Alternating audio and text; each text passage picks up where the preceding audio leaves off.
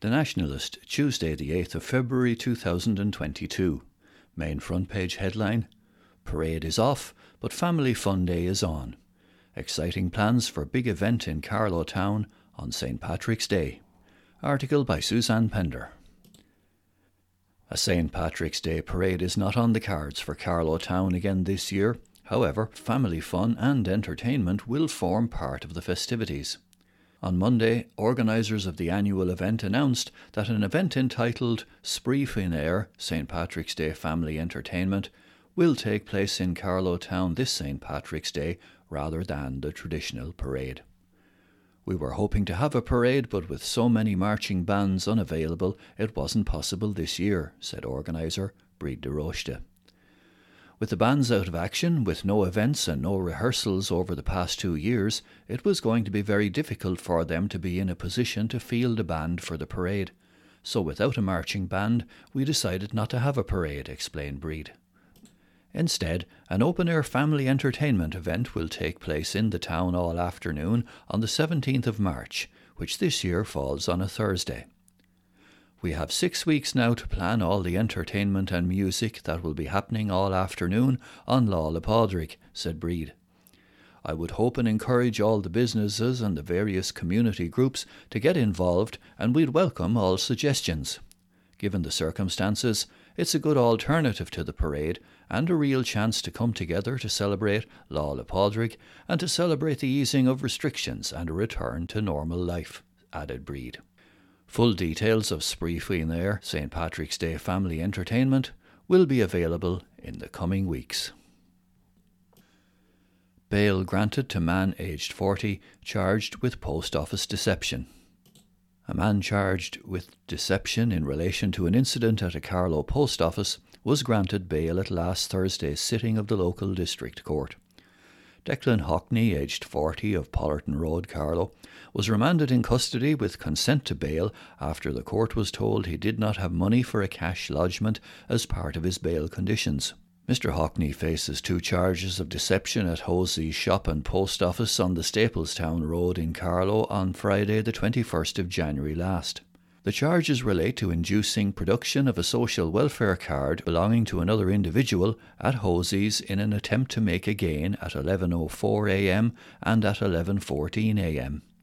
The defendant was also charged with theft at Rats Londis, Pollerton Road on the 16th of January last. When his case was called, defending solicitor Brendan O'Flaherty said there was consent to bail. Mr. O'Flaherty said he had spoken to prosecuting Garda Detective Joe O'Keefe, and the only issue related to his client's residence. This is more of a council issue than a criminal issue. This is a matter for the council to deal with, said the solicitor. Sergeant Hud Kelly said the defendant would be required to abide by a 9 pm to 9 am curfew sign on three times a week at Carlow Garda Station and refrain from entering Hosey's post office, and to reside at 199 Pollerton Road. Judge Geraldine Carthy consented to this and also imposed bail on the grounds of a 300 euro bond and a 200 euro cash lodgment. Bail conditions also included that he commit no further offences, provide a mobile phone number to Gardaí, and be contactable at all times. Judge Carthy further added that in addition to Hosey's, Mr. Hockney was not to enter or be in the vicinity of Rats Londis. Mr. Hockney was also ordered to be intoxicant free and be of sober habits. Mr. O'Flaherty said his client was not currently able to take up bail as it was not expected there would be a cash lodgment. Garda Caroline O'Malley gave evidence of arrest, charge, and caution in relation to the rat's theft. Garda O'Malley said Mr. Hockney made no reply after he was charged and cautioned. Mr. O'Flaherty said the new charge was somewhat connected to other matters. Mr. Hockney was due to face the court on the 23rd of February. After hearing that the DPP had yet to provide directions, Judge Carthy adjourned all matters until the 23rd of February the defendant was to appear by video link if still in custody, but was told to appear in court if bail was taken up. A request for medical attention for Mr. Hockney had been made at his appearance on the Hosey's charge a week previously. Mr. O'Flaherty said it had not been availed of or was given in prison.